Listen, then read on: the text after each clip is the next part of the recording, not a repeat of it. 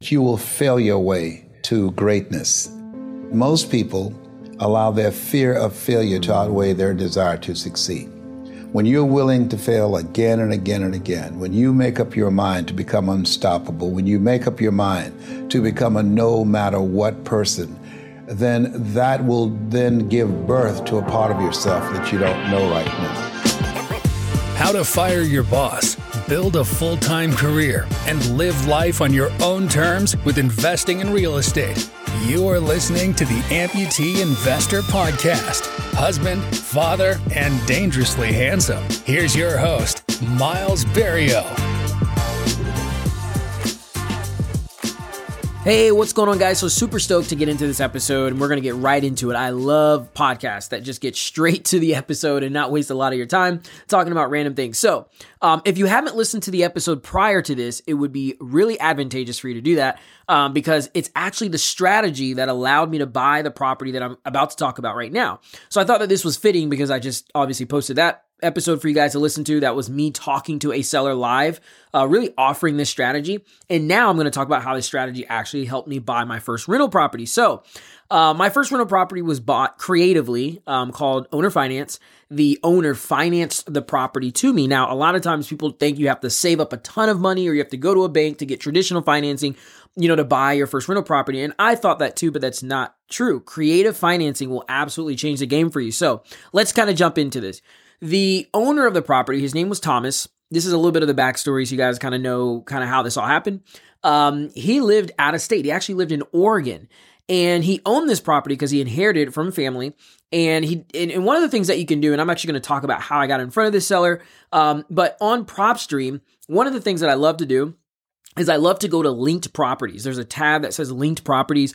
And what that does is it allows me to see kind of who I'm talking to, right? It kind of creates the avatar of like, okay, is this person a really experienced investor or do they have just like one other property and they try to get into, you know, buying rentals, you know, but maybe they just haven't really figured out how to scale or they just, you know, might realize, man, this is so much harder than I thought.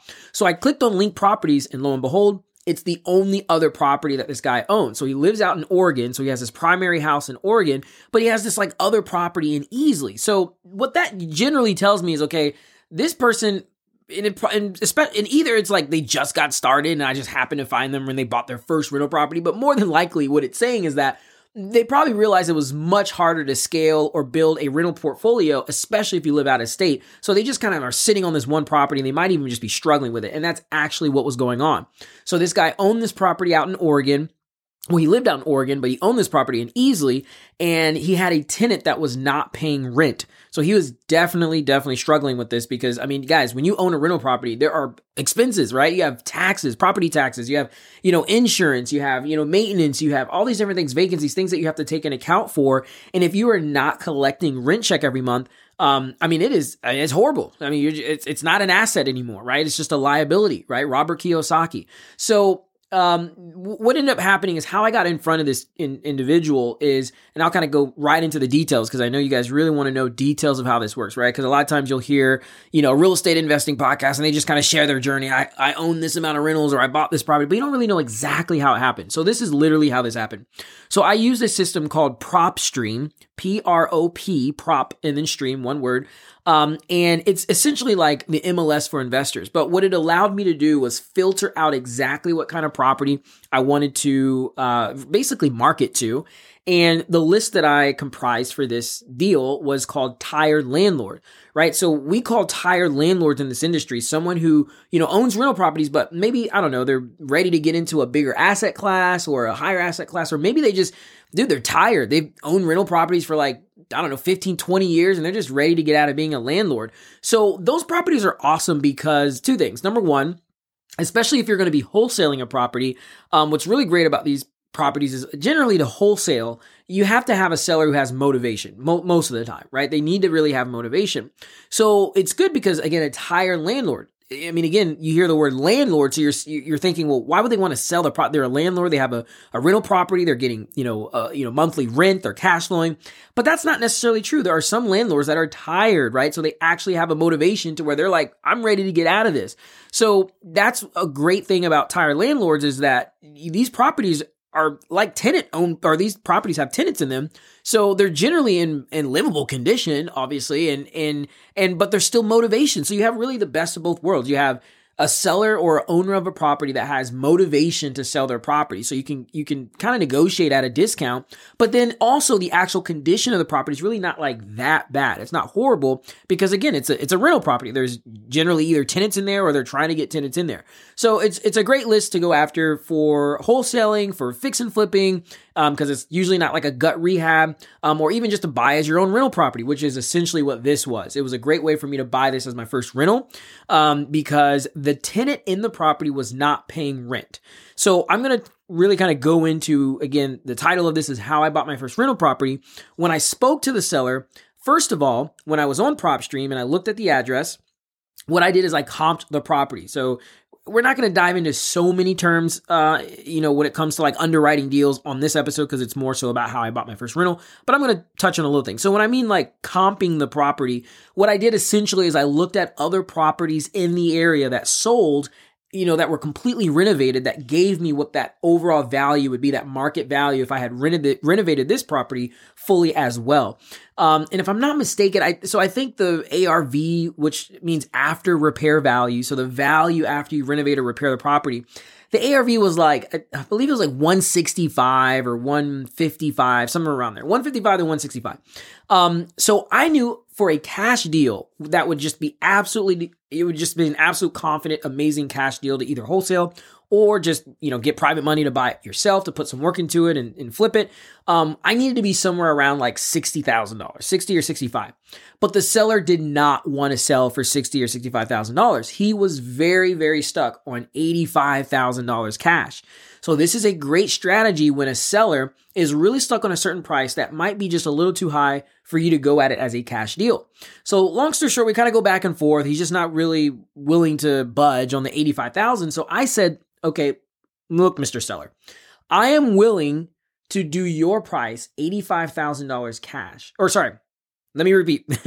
I am willing to do your price $85,000 if you're willing to work with me on terms. And he said, Well, what are your terms? So let's just kind of stop there, right? So when you approach a seller the first thing that you know I always teach my acquisitions team or teach you know my students is you always want to you know you always want to approach with a cash deal first because cash is you know very um, incentivizing it's very appealing because it's cash they just get the deal done it's cash right but the challenge is is if you can't really get the right cash price right then the next step is being able to buy it at the price that they really want it at but offer them creative terms to be able to get the deal done and it still be a win-win, right? So what I like to say is if I can't do my price cash, Mr. Seller, I will do your price, but you have to work with me on terms. So the individual, the guy said, "What are your terms?" So I said, "Well, let's actually talk about this, right? How much has your tenant or how long has your tenant not been paying you rent?" So he explains to me it's like been a couple months, like four to five months, etc. I'm like, man, that's crazy. So you know, I'm kind of building rapport. I'm just asking questions, like, man, that's wild. Like, dude, I mean, I mean, that's horrible. I, I you know, I'm so sorry to hear that, etc., etc. You know, well, if you don't mind me asking, like, what? I mean, what are they supposed to be paying you for rent? And I, I think it was like 700 or 750 $750 a month or something, something like that. And the reason I'm bringing this up, guys, is because again, if you listen to my episode prior to this about how I live on the on the phone. You heard me talking to the seller live. I wasn't really negotiating with that seller based on just like price like just trying to go back and forth. A lot of times people think i need to be a like a salesperson to negotiate negotiate. Not necessarily. What i did is i figured out what that seller wanted and then i created the offer based off of what they were wanting. So that's kind of why i'm going into what i'm talking about right now is with this seller on my first rental here in Easley, what I did is I started talking about the problem eh, that he had, right? You want to be a, a, a person who's looking for the problem and solving that for the seller, not necessarily looking to negotiate to get the lowest price. Because if you come in on the offense, of course they're going to come in come in on the defense. But if you can kind of like position yourself to be on their side and be like partners and it's like, hey, I'm on your side, dude. I want to help you. I want to solve your problem, but this still be a win-win for everyone. So I started asking, okay, you know, how long has the seller not been paying you rent? And when, what are they supposed to be paying you? Again, like I said, it was like 700 or 750, something like that. Essentially, it was around like 36 or $3,500 or something like that for like five months, four or five months that the tenant has not been paying just month after month. So what I said is I said, Thomas, what if I just came to the closing table? If I'm going to do your price at 85,000, what if I just came to the closing table and paid all the months your tenant hasn't been paying you cash up front at closing. So now you don't even have to think about the situation you had with the tenant not paying rent. And I'm absolutely going to wipe that from your memory. I'll just come to the closing table and pay that all up upfront cash. So essentially it was like $4,000 that I offered to bring to the closing table to pay all the months his tenant had been paying rent. Guys, this is amazing because is it true that he could have negotiated some kind of down payment? I want like 10% or 20%, et cetera. And maybe I'm like, oh, we only do 5%, whatever it is. Again, whatever you focus on becomes the thing, right? It's like that's what you're focusing on. But instead of focusing on negotiation on the down payment, what I what I focused on is solving the problem. So because he's thinking, oh my gosh, this guy's about to just give me all the money that this tenant has not been paying me and all this frustration I've been dealing with, I'm just gonna be able to just wipe that from my mind because I'm just gonna get all that cash up front at the close you know, I'm kind of liking this. And that's essentially what happened. He liked that idea that I was just going to come to the closing table. But guys, that's only $4,000. But again, he's not really necessarily focused on the fact that it's only $4,000 and he should be getting higher down payment. He's excited about the fact that Myles, I am coming to the closing table solving his problem, which is the fact that there's this tenant who hasn't been paying him for a certain amount of months, and I'm just going to pay that all up front. So he's going to get all of that money, all that money. So essentially what happened is, is because I'm doing his purchase price, 85,000, and then I was doing $4,000 down. I said, yeah, this would be great. I'd love to do this for a 30 year term at, I think it was like three and a half percent. But he's like actually in his like 70s. And he said, no, I don't want to wait 30 years for this. I'm only, I would only do 15 years. And I go, okay, all right, I'm willing to work with you, but you got to understand, I'm paying your purchase price that you want, $85,000. I'm paying the down payment of $4,000 that's going to cover all the months your tenant has not been paying you. I'm also willing to do your uh, 15 years, the length of this note. You, you, you gotta work with me at least on the interest rate. I mean, I need some kind of room here to operate this property so that I can make sure I'm paying you every month. Notice how I threw that in there. Because I did. I said, I want to make sure I can operate this property so that I can pay you every month you got to work with me on the interest rate. So I essentially was able to get the lowest interest rate possible, which was one and a half percent. Guys, I still own this rental property today.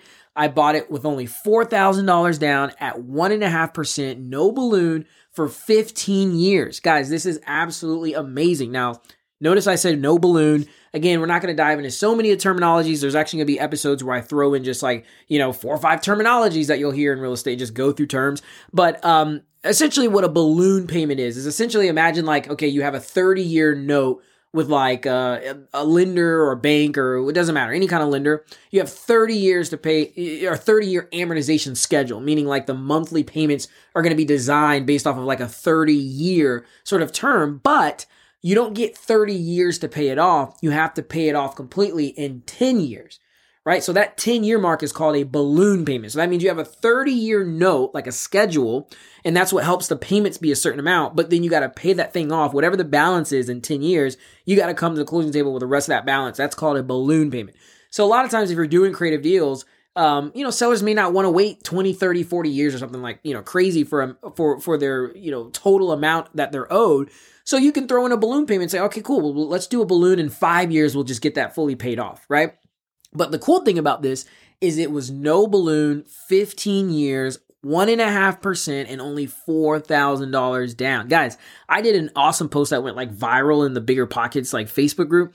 Um, it was like over a thousand likes and tons of shares because I posted this picture of me standing um, at a dealership in front of all these you know nice cars, talking about how people will spend four thousand dollars on a down payment on a car, and it's not even an asset by any means. I mean, you got like, you know, gas prices, you know, you got gas, you got insurance, you got, you know, maintenance, you got, I mean, just all types of things for the car. But people don't realize, dude, you could, if you just take the time to learn these strategies, go out there, stay committed, and just work at this, dude, you could buy a freaking rental property that's an asset. You guys know how valuable this is? So I actually raise, and I'm not going to go too in depth in terms of like me like closing on the property and then having a tenant in it. But essentially i try to actually help the person that was not paying rent originally. And there were some things that she needed to meet in order for me to actually keep her because she obviously was going through an eviction. And anybody buying a property is probably not going to let the person going through an eviction to stay there. But because of my heart and i'm trying to help this individual out i try to give her some things that hey i just at least need you to meet this long story short, she didn't meet it, so she just had to go. Anyway, I put someone else in the property. Who, she's like a single mom, great tenant. She's paying every month, and guys, it, I mean, essentially that tenant that was going through the eviction with the original owner was supposed to pay like again like seven hundred or seven hundred fifty dollars a month. I just, I literally probably put about twenty five, three thousand dollars into this property, like basically just some touch up paint, some cleaning it out, etc. Again, with a tired landlord property, they're generally already rent ready because there's a tenant in there, unless there's like, again, a problem like this where the tenant's not paying, but it's generally livable. So it's very minimal the work you have to do. So I think I put like 2,500 or $3,000 into it. But essentially, I was able to get $950 a month from a new tenant, which is great. $950 a month. I only owe the seller like 502. And guys, the beauty is now me owning this property, I get depreciation, which is a tax write off. We're not going to go in depth with that too much on this podcast, but it basically allows you to offset active income that you're making when you own rental properties or when you own just real estate in general. You can write off called depreciation, the, the, the taxes that you have. But anyway, so you get depreciation, but I also get appreciation. Guys, that property is minutes from downtown and even if it was in the ghetto, if you got if you buy a property in the ghetto, let's just say like the ghetto ghetto of Atlanta 20 years ago, even if it's still in the ghetto today, it's still going to be worth more than it did 20 years ago, right? So appreciation is generally always going to be on your in your favor, which is great. So I get depreciation, I get appreciation, and guys, I get loan pay down. What that means is this note that I have with the seller, I'm not paying this guy a dime. The tenant that I have in the property is paying this mortgage down. So it's just increasing my equity on top of the property appreciating. So it's literally just like free money, guys. And you know what's even crazy? We're not going to talk about it on this topic or in this episode. Guys, I know there's so many episodes I'm bringing you guys. So please, again, I'll just take a moment to say subscribe, like. I'm telling you, I'm trying to give you guys as much fire as possible. But I didn't even pay the $4,000 out of my pocket. I actually helped another individual. So this is like a win win for everyone, right? So for the seller, he actually gets to have basically payments sent to him every single month, not even have to think about this property, right? Because now he financed the property to me. He doesn't own it, so he doesn't have to pay property taxes, insurance, manage tenants. He just gets a check every month for me, right? I'm able to buy this property creatively. I don't have to go to a bank. I don't have to go get a mortgage and go through all these different stuff. I literally just worked it directly with the seller. Now the next individual, and then obviously the tenant. There's a tenant in the property now. She gets a nice little place to stay and you know raise her kid and everything like that. So it's great and it's affordable. It's awesome, right? Now my private money lender that's who I use to actually buy the property. Now, you guys might be thinking, wow, but you only needed $4,000. Yeah, of course. But anytime I can leverage someone else who just has money sitting in the bank and they're not actively, you know, working or building a real estate, you know, empire or business, I'm going to do that. I'd rather do that because, first of all, it's a win win, it's a mutual relationship. So I had a friend of mine and um, she's new to private money lending. And it, this was great because I basically offered her the ability to give me $5,000 to buy this property, and every single month she gets a little bit out of that rent. So, guys, if you can just kind of imagine this in your head $900, $950 of rent comes in right? But out of that $950 of rent that comes in, $502 goes to the seller, right? And then there's some money that goes to taxes, there's some money that goes to insurance, right? But what's also great is there's some money that goes to that private money lender every month. So she just gets to make, now it's not substantial, but the great thing is that she was able to go from A to Z what it's like to be a private money lender at only like $5,000. Guys, I have private money lenders that have done deals with me that are in the 50s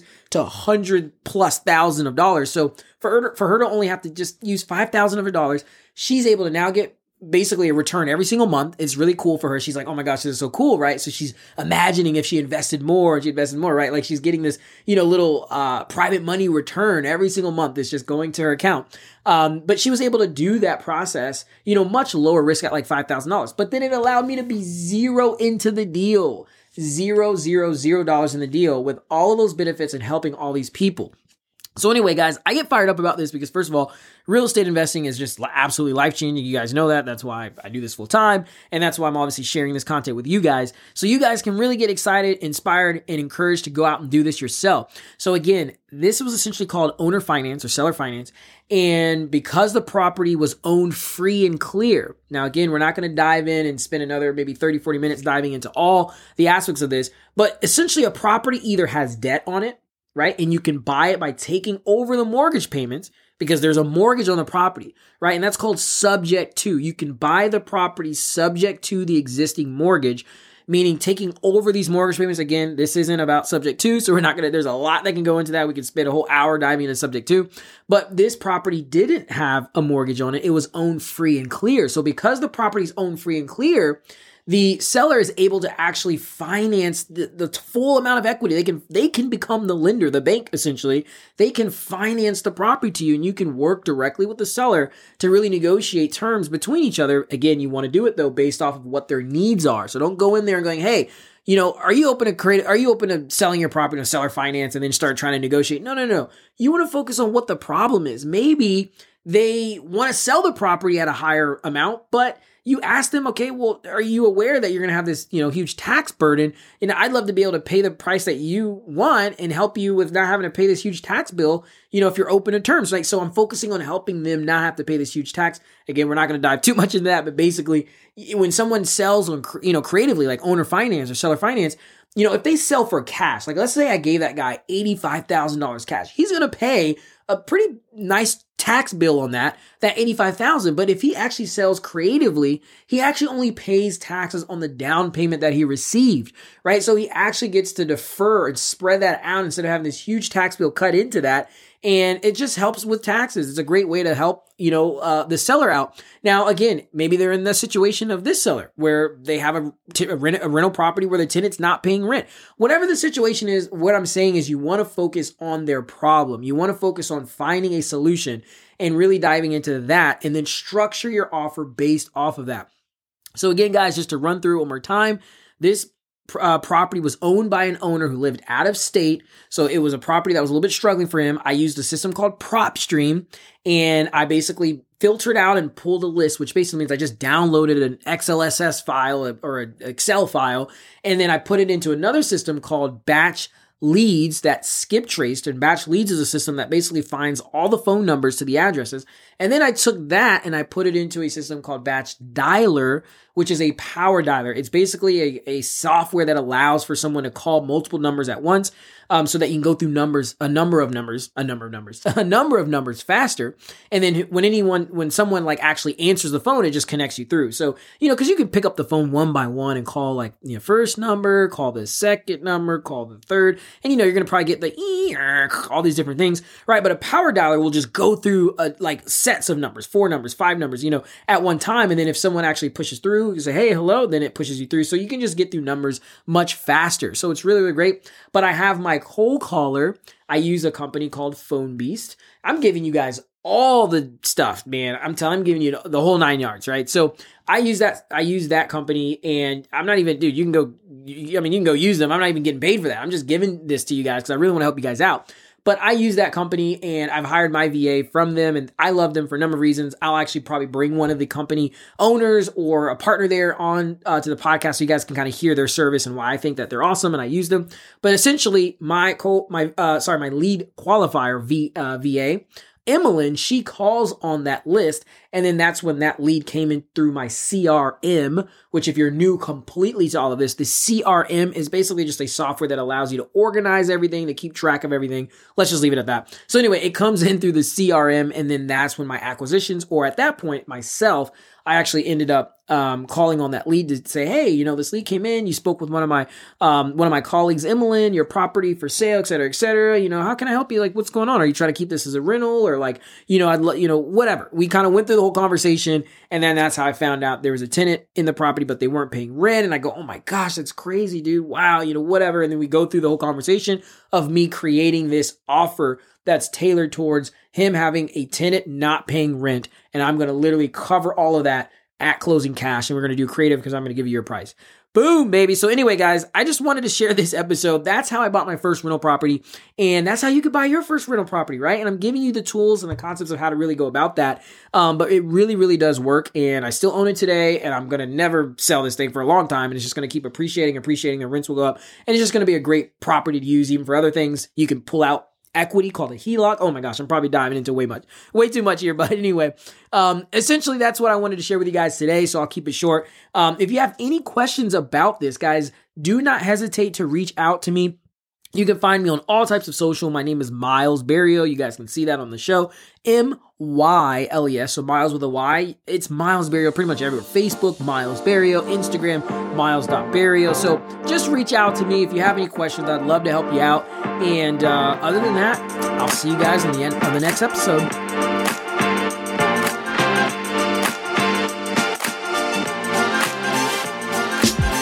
This has been another episode of the Amputee Investor Podcast with your host, Myles Berrio.